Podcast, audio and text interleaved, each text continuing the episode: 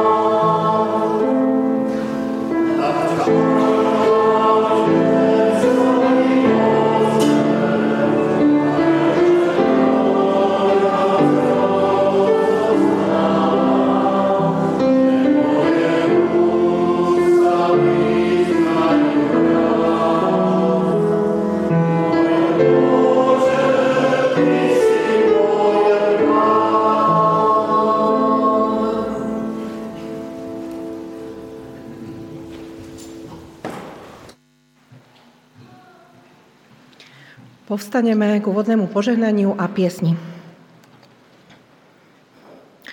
Nech nám všetkým, hľadajúcim aj hľadaným, nachádzajúcim aj nájdeným, utekajúcim aj bojujúcim za slobodu, ďalekým aj blízkym, trojediný Boh udelí milosť a požehnanie.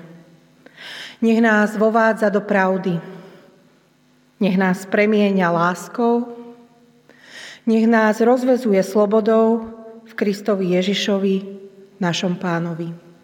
Amen.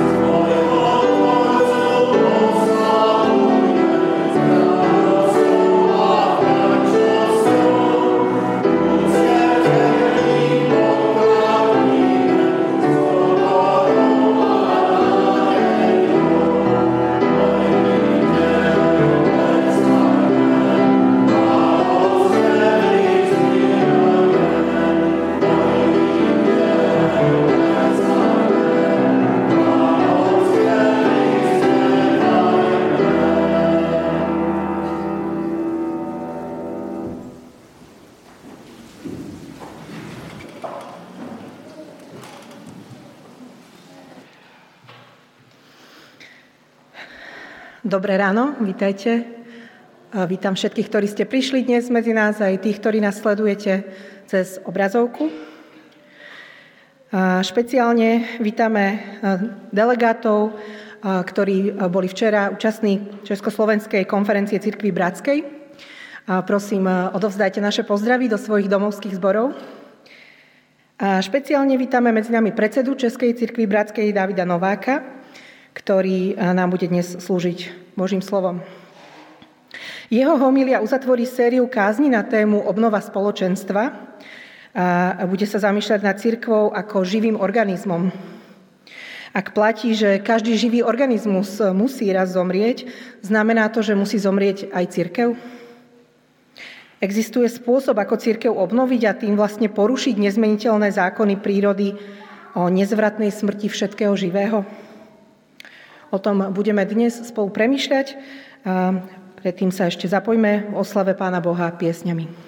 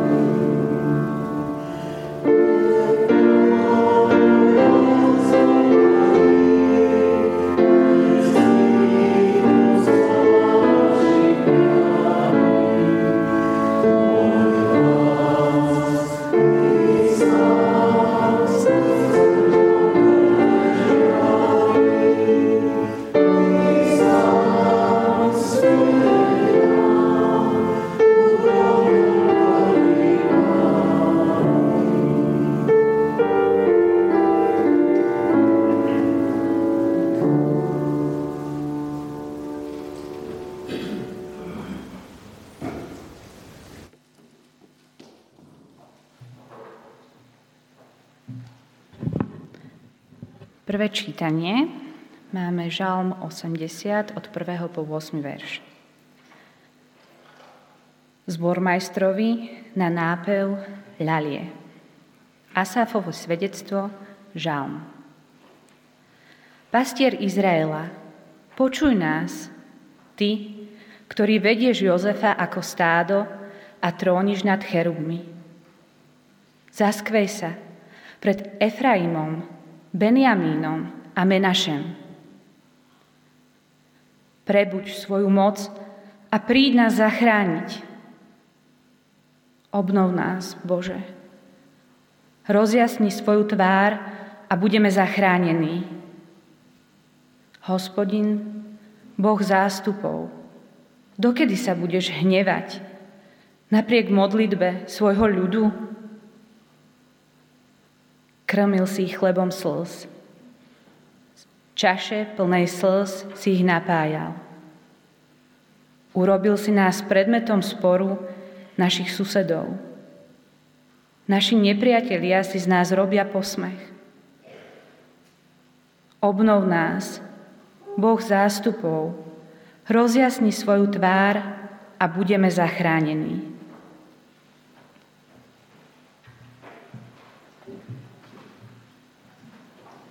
Ak môžete, povstaňte k modlitbe.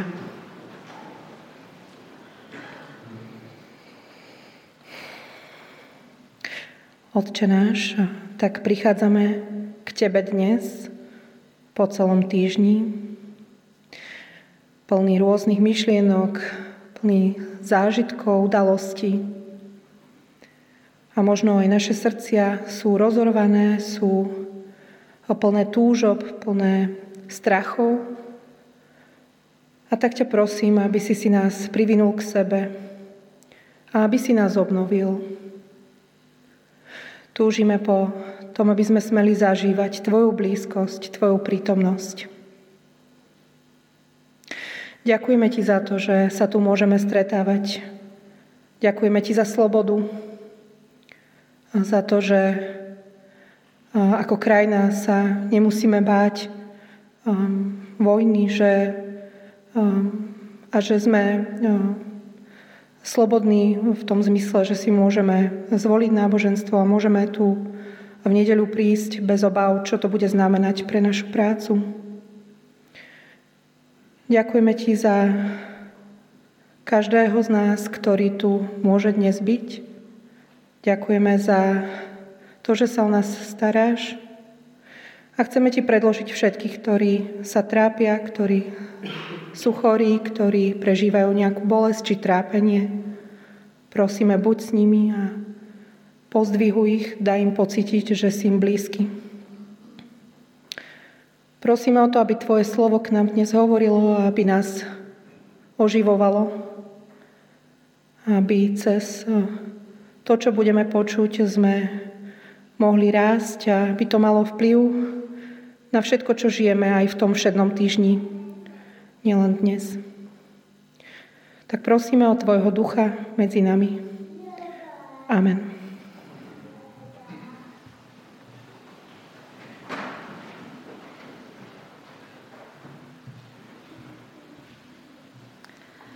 Druhé čítanie je z Lukáša 13. kapitole, eh, kapitoly 6. až 9. verš. Povedal im toto podobenstvo. Istý človek mal vo vinici zasadený figovník. Keď prišiel hľadať na ňom ovocie, nič nenašiel. Preto povedal vinohradníkovi, pozri, už tri roky chodím hľadať na tomto figovníku ovocie. No nič nenachádzam. Vytni ho. Na čo zbytočne vyčerpáva zem? On mu odpovedal, pane, Nechaj ho ešte tento rok. Okopem ho a pohnojím. Možno na budúce prinese ovocie. Ak nie, vytneš ho.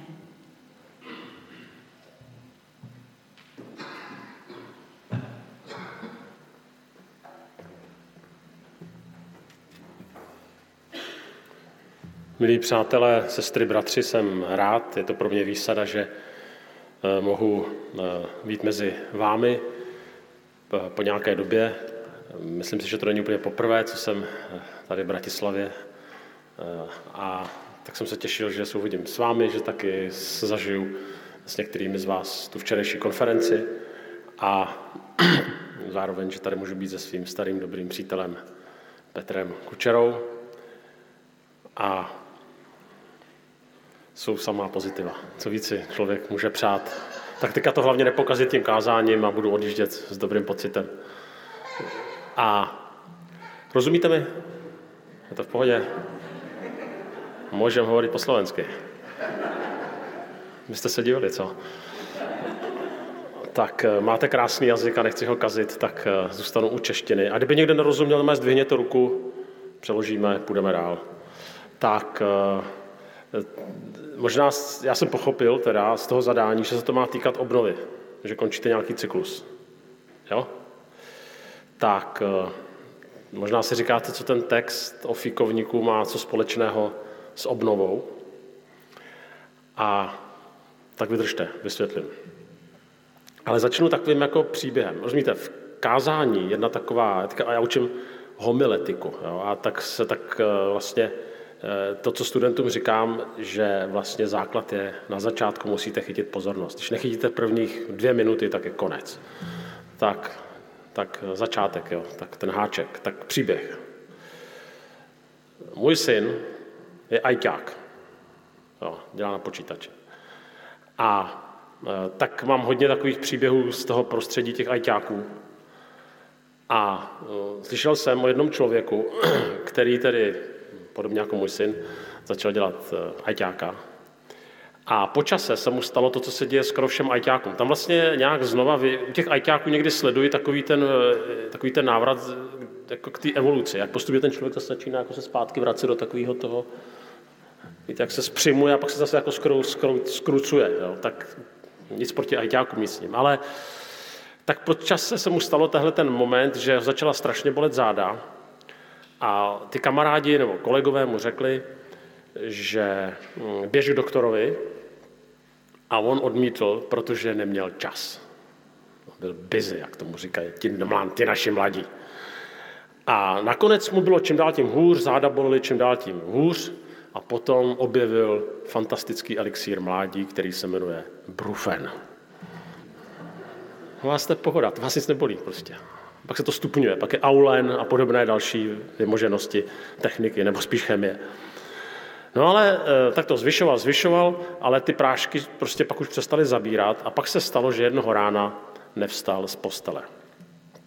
Přijela pro něj sanitka, v nemocnici ho opíchali, dali mu injekci a ten dotyčný odcházel s takým papírkem doporučení k rehabilitačnímu doktorovi.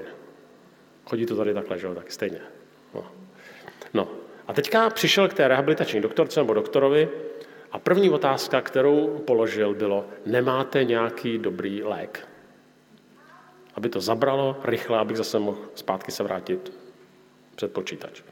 A odpověď byla, nemám žádný dobrý lék, ale naučím vás několik perfektních cviků, když je budete poctivě a pravidelně dělat, tak se vylečíte. To znamená, já vám nenabídnu léky, ale vás naučím cvičit. Dotyčný to odmítl a říkal, že prostě na to nemá čas, že potřebuje něco, co je rychlé a co je bezbolestné. Že to vlastně obnoví jeho tělo. Slovy tady toho kázání, nebo i toho vašeho cyklu, potřebuju něco, co mě rychle obnoví. Něco takového, trošku magi- něco takového až trošku magického. Aby to bylo rychle, bezbolesně. Abych to dokončil, dneska ten dotyčný chodí schrbený a některé problémy jsou nevratné. A teďka ta otázka je, jak to souvisí s tím cyklem, který probíráte, a jak to souvisí s tím textem, který jsem na začátku, který tedy sestra na začátku četla. Jak to souvisí s duchovní obnovou, tenhle ten příběh případně tedy s tím, s tím podobenstvím. Tak se na to podíváme. Tak, tak eh, ten příběh, který začíná tím, že je tam majitel jde na vinici a vidí, že fíkovník nenese ovoce. A ten, ten závěr je zcela jasný. Prostě když strom nenese ovoce, no tak co s ním? Prostě vytnout. Protože velmi hluboká myšlenka, smyslem stromu je nést ovoce. Když nenese ovoce, tak pryč s ním. A teďka jsem se někde dočetl nějaké chytré encyklopedii, že ten fíkovník tam to už tři roky nenesl ovoce, že přidával dokonce ovoce dvakrát za rok, to znamená šest sklizní se za, zameškalo. A víc, když to čteme pozorněji, tak on rostl na, eh, na vinici. Jak se člověk říká, proč fíkovník na vinici? Znamená asi, a tam je řečeno, on kazí půdu. No. Tak co s ním?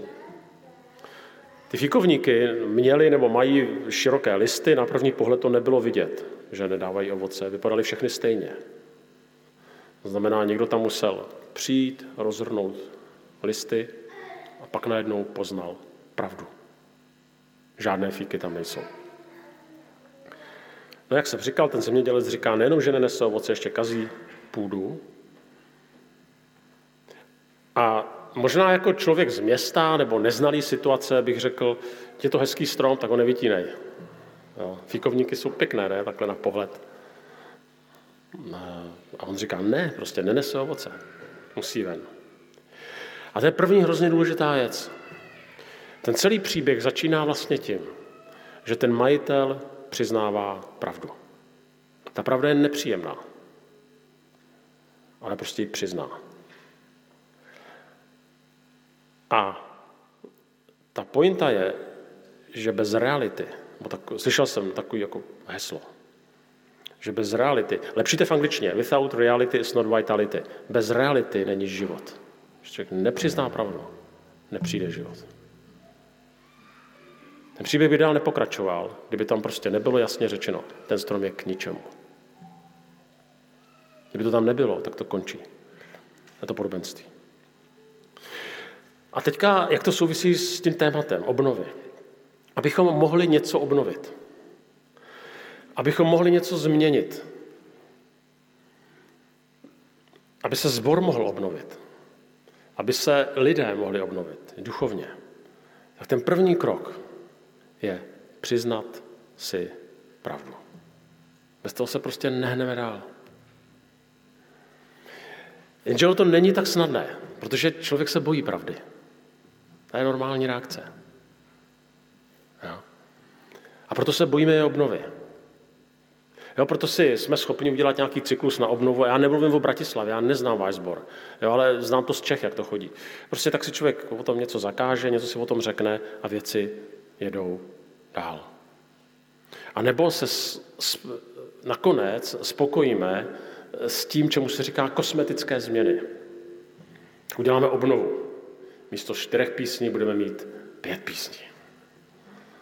A nebo uh, zařadíme o jednu kytaru víc. Jo, rozumíte, jo? Tak o, proč ne? Ale. A tohle to je někdy smutná realita. Moje, některých životů a některých zborů.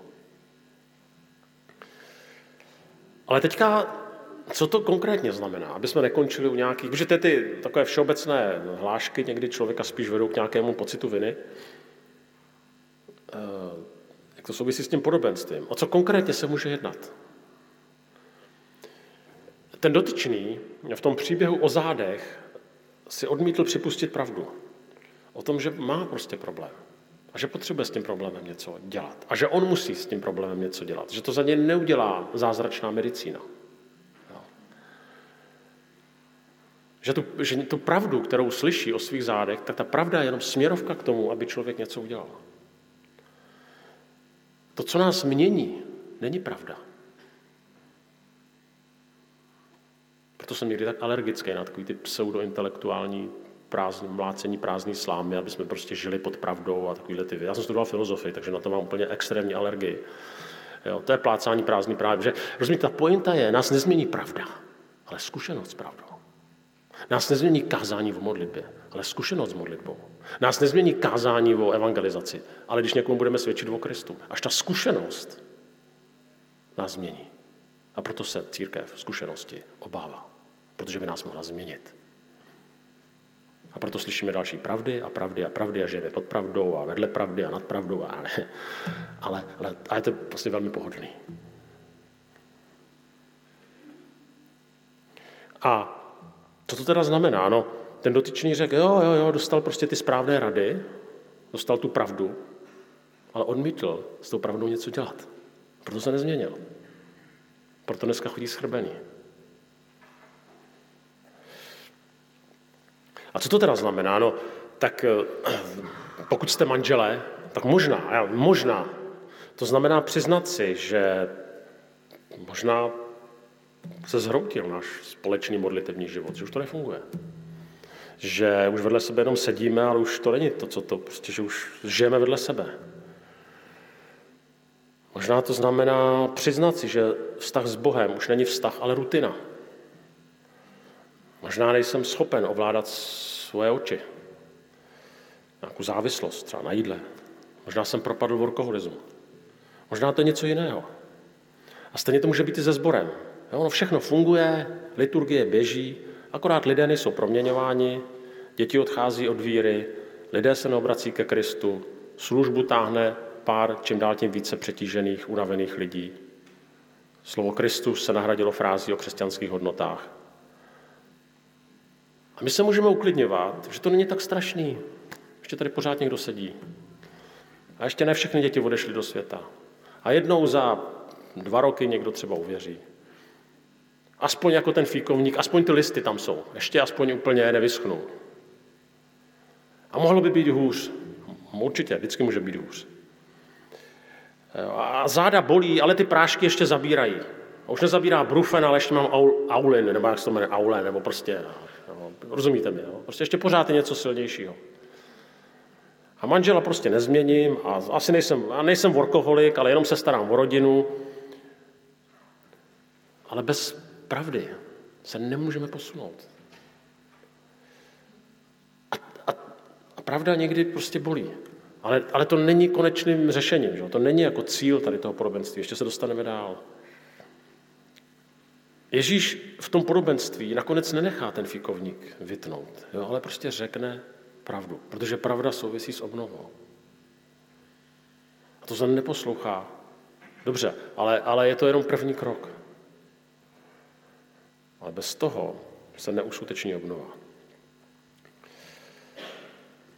Ježíš v tomto podobenství vlastně navazuje na ještě jiný příběh a to je příběh o pokání.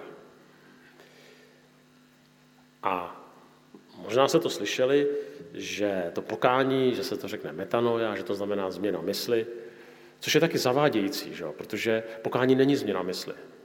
Jako změna, to, to, jako, co můžete změnit mysl, můžete změnit něco názor, ale pokání je změna směru. Zase, když se změní jenom mysl, tak je to jenom první krok. Bez konkr- jo, když já nevím, když prostě mě někdo bude fackovat a bude si vnitřně myslet, že to není dobré, změní mysl a řekne, no, nemělo by se to dělat, ale stejně mi nafackuje, tak to mi moc nepomůže. To stejně to bolí. Jo, ta změna mysli je jenom první krok. Pokání znamená nejenom lítost nad hříchem, ale pravdivý pohled na sebe sama, ale zároveň ochotu a touhu ke změně. Až to je pokání a zároveň určitou odvahu dát ty věci do božího světla a s boží pomocí se měnit, měnit zbor. V Čechách děláme takovou, jak to říct, no, projekt, i když to slovo projekt je šílený, ale prostě projekt, to nenapadá nic chytřejšího. Akci nebo... No prostě cestu obnovy, jmenuje se to cesta obnovy, no. To znamená, že prostě když nějaký sbor má touhu tady tou cestou obnovy projít, trvá to několik let třeba, tak se taky setká s těma lidma, kteří ho mají tou obnovou provést. Tak já jsem taky součástí tohoto, tady toho projektu, takže taky s některými sbory pracuju, takže se setkáme na začátku s členským schromážděním. No a já se jich ptám, jo, jestli skutečně chtějí změnu. Co si myslíte, že mi odpoví? No jasně, chceme. Jo, potřebujeme ji, fakt ji potřebujeme. Jo. To je prostě základ. No a, a říkám potom, no bude to bolet, možná trochu. Jo, pohoda, pohoda. No, to vydržíme. A jak pak se mě ptá, no jak to bude vypadat? No tak jim řeknu, no znamená to, to, to, to, to, to je tam nějaký, je to, je to, je to jako nějaké, bude to stát nějaké úsilí a oni říkají, no tak to nechcem. My bychom si to představovali tak, že bys tak dvakrát za rok zajel, udělal nám nějaký hodinový seminář, možná ti dáme dvě hodiny, nejlépe hnedka po nedělním dopoledním schromáždění, udělali nám nějaké dva semináře,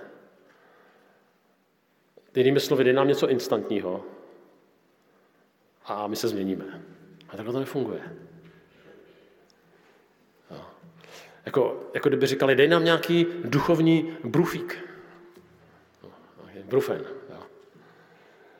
Ale to nefunguje, protože bez pravdy není život. Bez konkrétních kroků k nápravě vlastně nepřijde změna. Seminář nezmění člověka.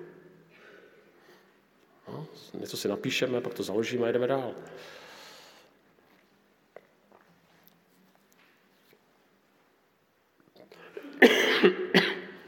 No a někdy právě ta, to, ta realita potom je taková, že člověk se na ten fíkovník dívá raději z dálky, na sebe, na sbor, aby vlastně realitu neviděl. Aby nemusel dělat skutečné kroky. A nebo, a to je ta lepší varianta, vykročí a jde do toho s odvahou ke změně. A teďka, ale je to riziko. Tak a teďka to podobenství jde dál. A ten vinař přemlouvá pána vinice. A říká, dej mu ještě čas. Buď na ně hodnej. Ještě, ještě chvíli. Jo? Nebo my bychom to řekli, dej mu ještě milost. Je to hloupý takhle mluvit o fíkovníku, jo? ale tak, tak hodí se to tak jako, dej, dej mu milost, nebo dej mu, dej mu, dej mu ještě chvíli. On nezakrývá, on neříká, hele, on nese ovoce, nebo co kdyby, ty, co kdyby. On říká, ne, ne, ne, ještě zkus to, zkus to. Neříká, hele, nenese ovoce, ale aspoň má listí. Aspoň k něčemu je dobrý. Jo. Mm, nebo já nevím, jestli brání erozi půdy, nevím. On to prostě nezakrývá a neřekne, ano, nenese ovoce. Je tady problém. Ale dej mi milost, dej mu milost, dej mu další rok. I když si to nezaslouží. A tady vidím ten rozměr boží milosti, že kdyby skončil jenom u té pravdy, tak nás to úplně jako semele. Člověk je pak z toho, no semele ho to. Ale ta pointa jde dál a tady, je tady milost a pán Bůh dává další šanci. Dokonce i mně. A dokonce i vám, bratislavskému sboru nebo vám jako jednotlivcům. Jo, prostě v češtině a asi ve slovenštině, že to slovo dlouho schovývající. Jo. To znamená, že se před náma skovává, ale že prostě má trpělivost. Ale my bychom tady mohli skončit a říct, no snad se díky milosti, a teďka je to důležité slovo, snad se to změní. Snad se to změní. Znáte to? Snad se něco stane. Budeme se za to modlit, aby se to změnilo. Nebo ještě máme jiný takový výraz. Dáme to pánu do rukou. Takový terminus technicus. Eh, no, jako chápu to, jo, ale někdy to trošku zavání takovým fatalismem, ale akorát v křesťanském balení. No se to obyčejně nezmění. Totiž eh, tam je taková zmínka. Pane, fíkovník okopám a pohnojím. Okopám a pohnojím. Žádný se. Já ten fíkovník okopám a pohnojím. Žádný pane, okopej, pohnoj a uvidíš. Já okopám a pohnojím. To znamená, má skutečně dojít k obnově, ke změně, tak budu muset něco udělat.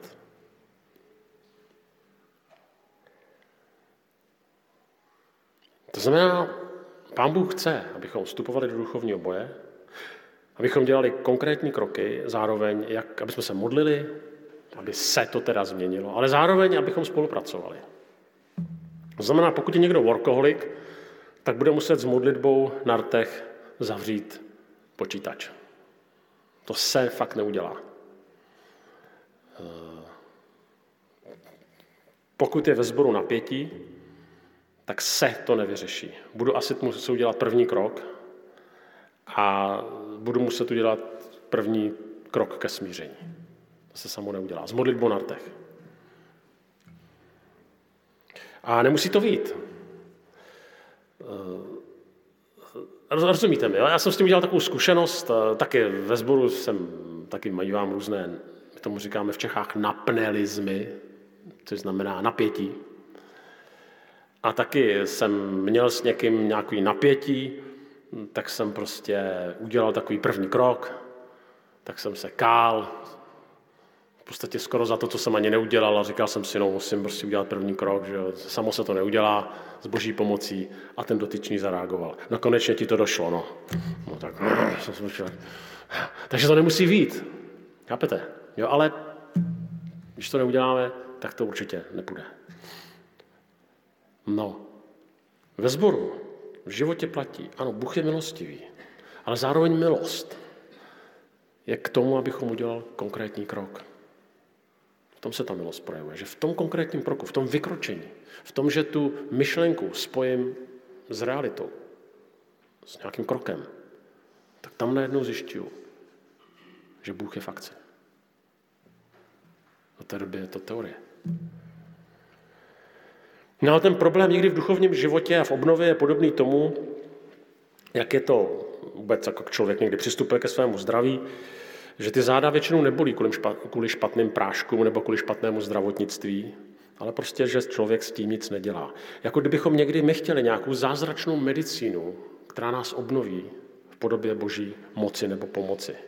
A to nefunguje ani v životě, ani v církvi. Se spojí, až když člověk udělá ve víře první krok. A ta dobrá zpráva je, že Pán Bůh nám dává milost, abychom věci řešili znova a nezhroutili se pod pravdou. Tak a poslední věc. Vinař mluví o roce. Říkám, dám mu ještě rok. Ještě rok. To znamená, je tady určité časové omezení.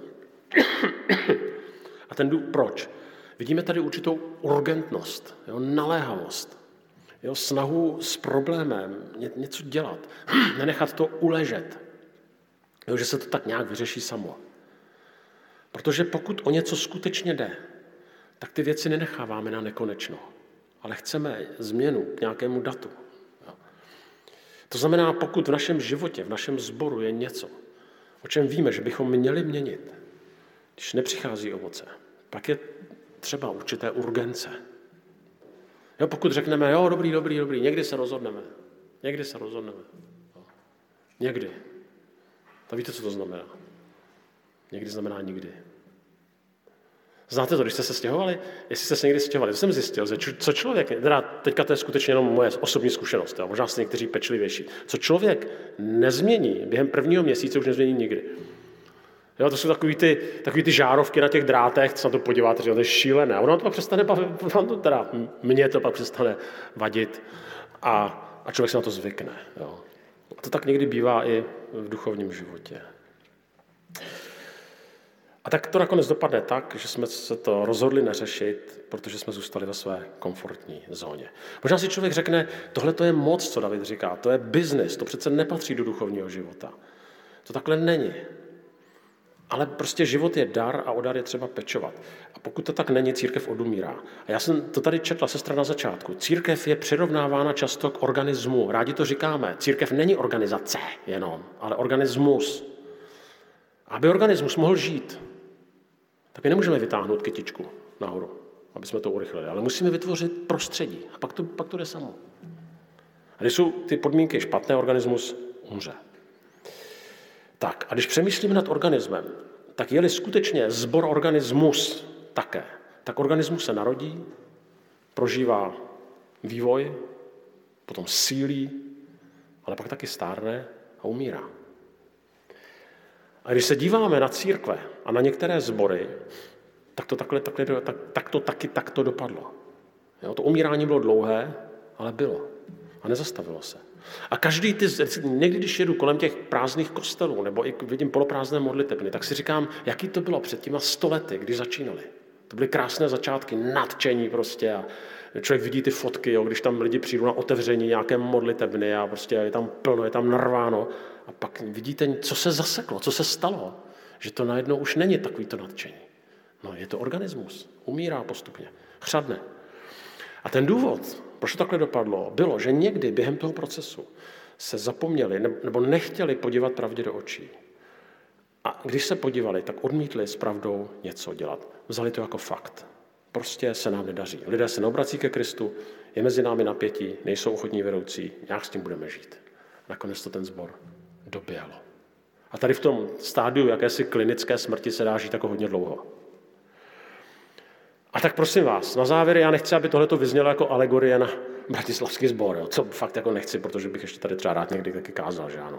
Ale uh, to já nevím, jak to tady vypadá. Ale jenom chci říct, že i vy, i každý sbor prostě tím cyklem narození, dospělosti, stárnutí uh, prochází, každý má svoje radosti, každý má svoje bolesti, každý má svoje přednosti, každý má svoje slabiny. Ale zároveň je tady naděje, že to nemusí dopadnout jako v životě. To znamená, že musíme umřít nebo vymřít. Jo. Ta naděje v tomto příběhu je, že Pán Bůh dává čas a dává prostor k nápravě. Dává prostor ke změnám, tam, kde je třeba změn, a zároveň i k zachování status quo, kde je třeba zachovat status quo.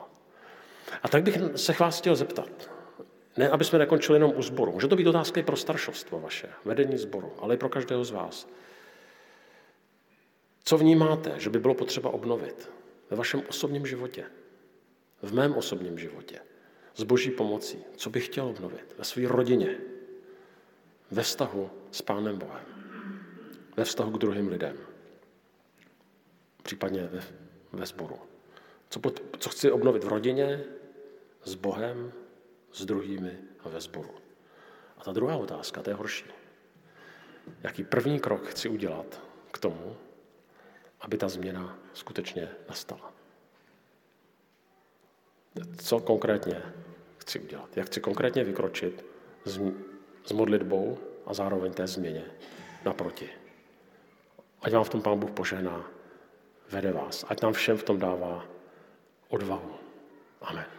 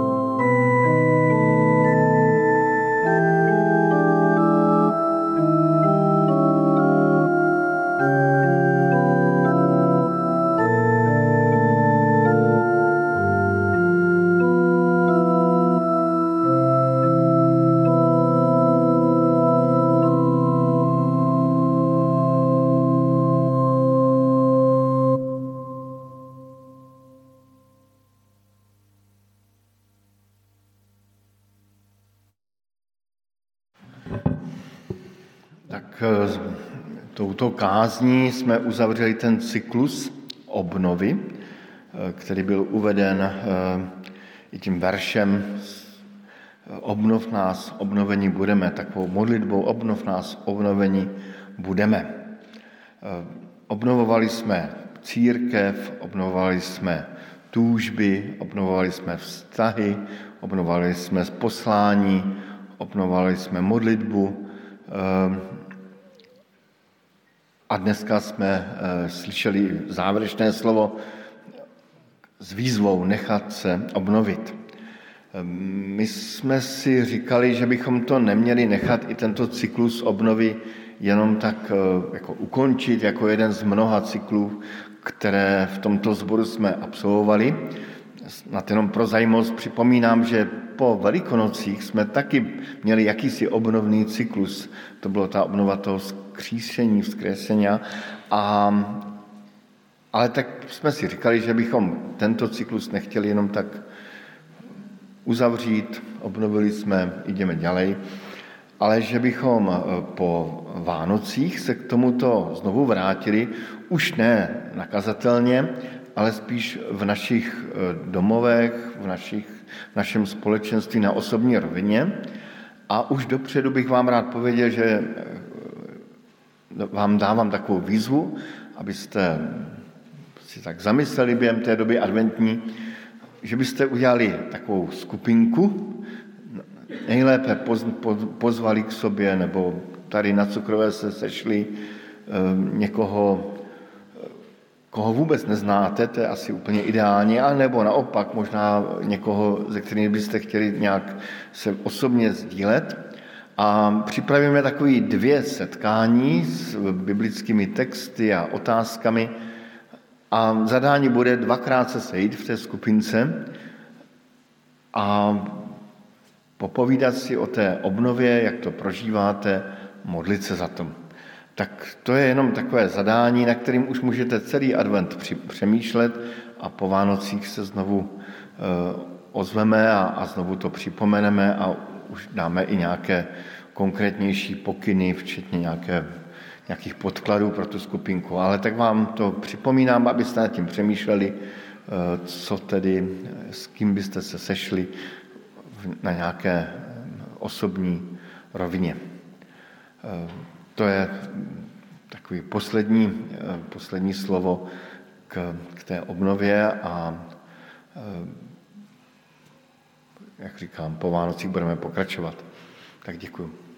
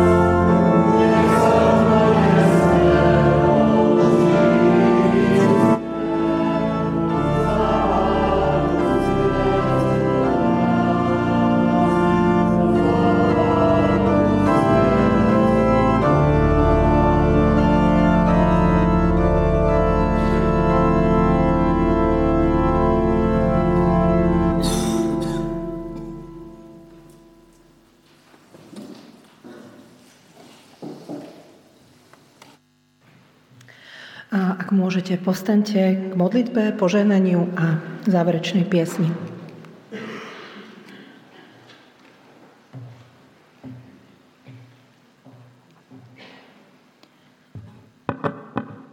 Náš drahý trojjediný Bože, ďakujeme Ti veľmi za to, že Ty si poslal svojho syna, nie aby zachraňoval dokonalých a spravodlivých, ale biedných, zranených, nedokonalých, takých, ktorí už v zúfalstve nevedeli kam. Ty nás aj poznáš. Ty nás poznáš lepšie, než nás pozná ktokoľvek a než poznáme sami seba. A tak ťa, Pane, teraz pozývame.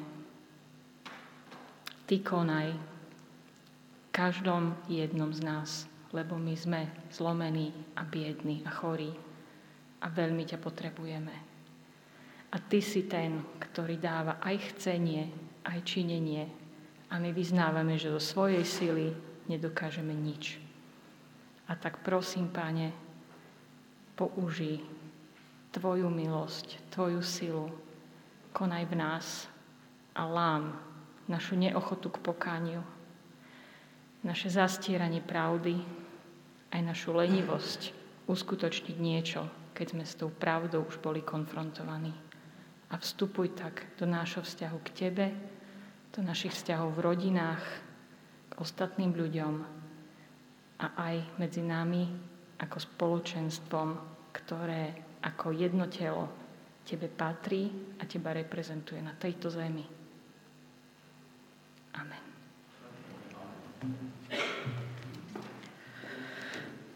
Nech nám trojediný Boh udelí svoje požehnanie, aby sme mali odvahu k pravde, aby sme vstupovali do duchovného zápasu ako zbor, ako jednotlivci a nechali sa premieňať oživujúcou skúsenosťou s Tebou. V mene Otca, Syna i Ducha Svetého. Amen. Amen.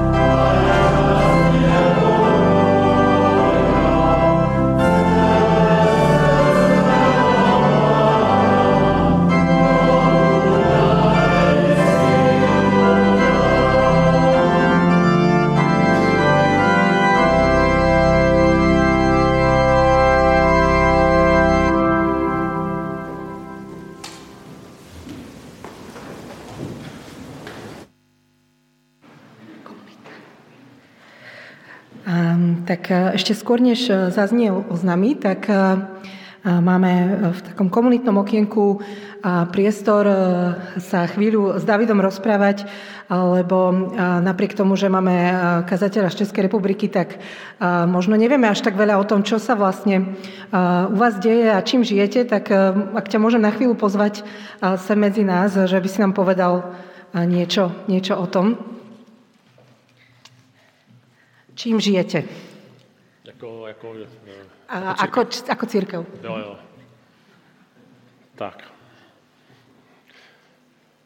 Vždycky je to, jedna věc jsou ty sbory, ty, to, v čem zápasy ty konkrétní sbory a pak je denominace. To se trošku někdy uh, liší, ale, ale jenom trošku. Čím teda žijeme? Tak uh, žijeme, nebo čím se snažíme, aby církev žila spíš, tak uh, je to zápas o mladou generaci. To je, ne, že by nám odcházela, ale, ale vnímáme velmi intenzivně, jak, jak, jak ty tlaky prostě na ní dopadají. Taky nejenom nechceme ztrácet, ale toužíme potom, aby, přicházeli do našich sborů si mladá generace. Teďka jsme měli se s mládeže, kde jsme měli kolem tisíce mladých lidí, tak, tak jsme za to byli velmi vděční. Tak to je jeden rozměr. Druhý rozměr, který, na který myslíme, který nepouštíme ze zřetele, je zakládání nových sborů. Nejsme v tom nějak super úspěšní, ale občas někde se něco podaří. Někdy ty sbory jsou založené takovým kultivovaným způsobem, dlouhodobě připraveným a čas od času se bratři a sestry posekají, už to spolu nemůžou vydržet a tak to vyřeší elegantně, že založí další sbor. Tak jsme rádi, že aspoň zůstanou v církvi bratrské. Eh, převládají ten kultivovaný způsob, ale občas se i trošku pofackují a založí nový sbory. Tak, tak to taky, tak nějak, tím taky teda žijeme.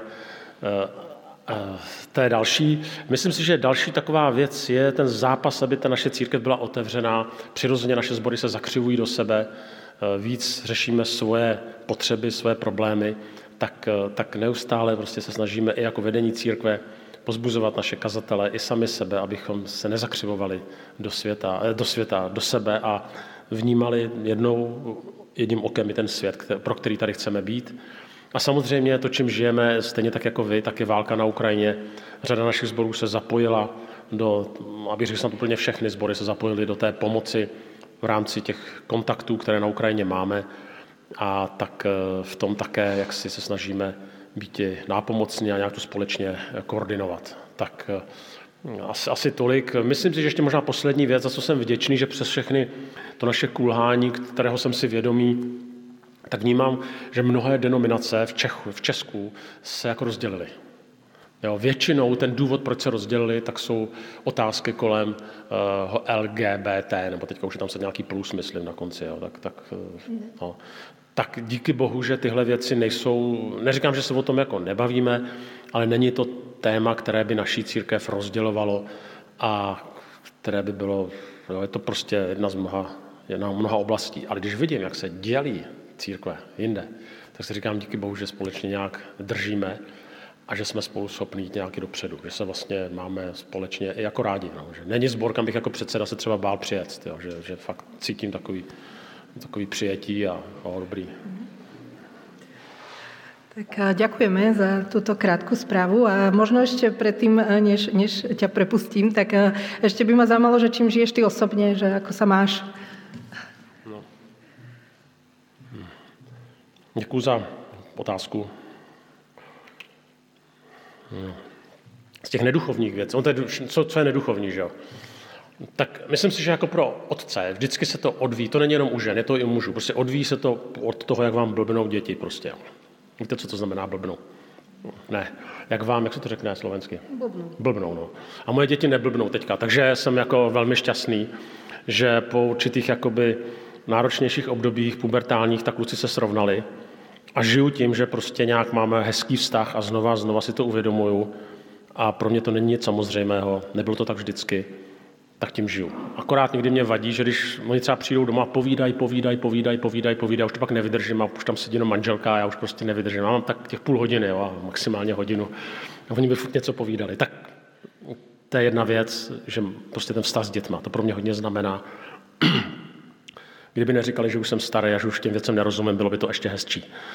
Uh, Druhá věc je, kterou taky samozřejmě žiju, je, že jsem kazatelem na Praze 13, eh, teda administrátorem a zároveň ten sbor vedu. Ten sbor je poměrně velký, eh, má něco kolem 180 členů a ani nevím, kolik nečlenů a nějakých 120-130 dětí. Máme dvoje bohoslužby. Tak eh, máme tam asi pět zaměstnanců, ale stejně, prostě je to moje srdcová záležitost žiju tím a e, prostě to je něco, kde mám své srdce hodně. Ale samozřejmě moje hlavní úvazek, nebo jediný úvazek je denominace, takže žiju tím, že hodně cestuju e, a e, žiju prostě, že se vnímám to klíčové, co mám jako předseda dělat. Mám skvělou kancelář, která Myslím si, že z určitého pocitu půdu sebezáchovy se bojíme svěřit cokoliv technického, jako peníze a podobné věci. Nechtějí se dostat do vězení, kdybych to já spravoval. Tak se můžu věnovat vlastně jenom té duchovní činnosti. A zatím stojí úžasná práce té kanceláře. To znamená, se věnuju pastoraci kazatelů, rozhovorama s kazatelama, můžu jezdit do staršostv, probírám se staršostvama jejich vizi kam, a, a jejich, prostě kam chtějí směřovat. A ta práce mě nesmírně naplňuje, nesmírně mě baví, cítím i ze strany jako církve svých kolegů takovou dobrou zpětnou vazbu. A samozřejmě někdy mi dají taky jako za uši, protože někdy říká, že jsem trošku moc jako cholerický nebo černobílej, ale, ale, ale vydržej to. Ale je tam jako velmi taková otevřená atmosféra a tím teda taky hodně žiju a vlastně jsem v tom šťastný. Tak ďakujeme veľmi pekne a prajeme vám e, v tvojej práci aj, aj všetkým zborom, e, do ktorých chodíš veľa požehnania. Odovzdaj prosím pozdrav od nás aj v Prahe 13. A, tak ešte niekoľko oznamov, počas ktorých prebehne naša pravidelná finančná zbierka, a, kde môžete podporiť to, čo sa v našom spoločenstve deje. A možno ste si všimli pri vstupe, že klienti Betanie Senec pripravili pre nás adventné svietniky a vence. A môžete si ich e, pozrieť a zakúpiť vo vestibule. Takisto dnes e, po bohoslužbách nájdete vo vestibule malé občerstvenie, e, nejaké koláče, chleby. Dnes večer vás pozývame na stretnutie na Zoome o 19. Link sa nachádza na našej facebookovej stránke. Ehm, bude tam príležitosť reflektovať eh, aj dnešné bohoslužby. Eh, cez týždeň nás čakajú eh, rôzne akcie a z nich dávam do pozornosti spievanie. V pondelok ste všetci srdečne pozvaní. Ehm, stretnutie mládeže, teda 15 plus, bude v stredu a potom dorast, teda druhý stupeň základnej školy, bude, sa stretne v piatok. Budúcu nedeľu vás pozývame na bohoslužby, ktoré budeme mať spoločne so školou Narnia. Na programe sa teda budú podielať deti aj pedagógovia zo školy, um, aj kvapočky s mráčikmi, ale teda bude to tu. Um, spoločne takto otvoríme advent. Všetky aktuálne zborové aktivity nájdete aj na našej web stránke cbba.sk. A ďakujeme vám za všetky dary a príspevky, ktoré posielate. A ešte odozdávam Petrovi Kučerovi slovo. Včera proběhla eh, tady v modlitevně naší eh, konference Československá a eh, já bych chtěl velmi, velmi poděkovat všem vám, kteří jste nějak pomohli noclehem, koláčikmi, pomocí praktickou. Velmi vám prostě všem děkuji. Zejména bych si dovolil vyzdvihnout výkony Jakuba Kindlera, který to tak nějak držel nad tím svoji organizační ruku, Dáša, která velmi trpěliva ty detaily dotahovala až do konce, a potom Lukáše Uhlíka, který vedl kuchyni. A myslím si, že e, ta konference, která vyzněla poněkud smutně, tak e, si myslím, že jsme udělali něco právě tím jídlem pro budování vztahu mezi Čechy a Slováky. A a jsem velmi rád, že tady Lukáš nevyslyšel mé hloupé nápady, že stačí polievočka, tak eh, velmi jste moudří a děkuji vám za to.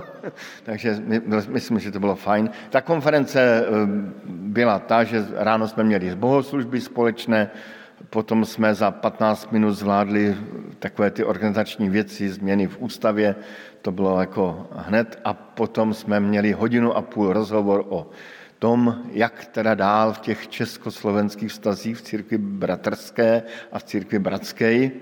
A ten rozhovor bych řekl, že když budu velmi laskavý, eh, že byl takový rozpačitý poněkud a, a tak, ale kladné na tom bylo, že během toho hodinu a půl eh, tak jako vyplavali určité napětí i mezi radami a e, jsme se na závěr toho setkání modlili a e, a tak jako s určitými rozpaky asi se rozcházíme.